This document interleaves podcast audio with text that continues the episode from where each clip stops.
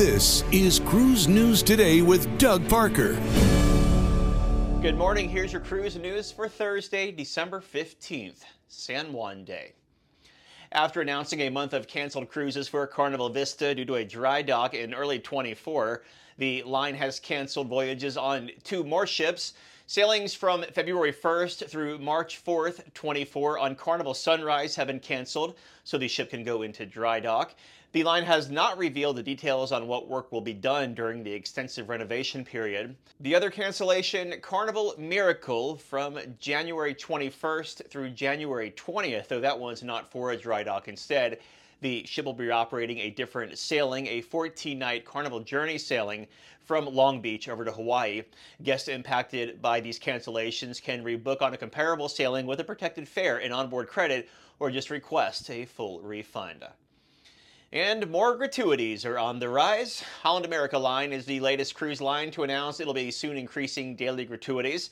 Starting February 1st, daily gratuities will be going up 50 cents for both suite and non suite staterooms. The new charge will be $16 per person per day for non-suite cabins and $17.50 per person per day for those staying in those bougie suites. The current rate will be honored for guests who prepay their gratuities or have them included in a bundled package. Other lines that have recently or will soon increase daily gratuities include Princess, Norwegian, and Royal Caribbean.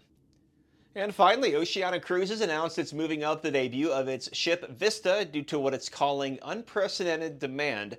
Instead of launching May 20th of next year, the ship will now depart Rome on a special Founders Cruise on May 13th. The ship will visit ports of call in Italy, Greece, and Croatia before ending in Venice. Frank Del Rio, the founder and president of Norwegian Cruise Line Holdings, will also be on board. And cruise line stocks were mostly flat on Wednesday. Carnival Corporation 8.93, Royal Caribbean 55.25, and Norwegian 15.08. Breaking news and industry coverage at cruiseradio.net. And a brand new ship tour uploaded on the Cruise Radio YouTube channel. You can check that out too if you'd like. I'm Doug Parker with Cruise News Today. Have yourself a great Thursday. The proceeding was a production of Cruise Radio. For more accurate and dependable updates, subscribe to our YouTube channel or visit cruiseradio.net.